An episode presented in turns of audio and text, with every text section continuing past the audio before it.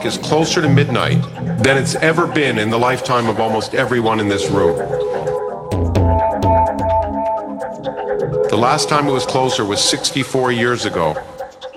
In 1953, after the Soviet Union exploded its first uh, hydrogen bomb, creating the modern arms race.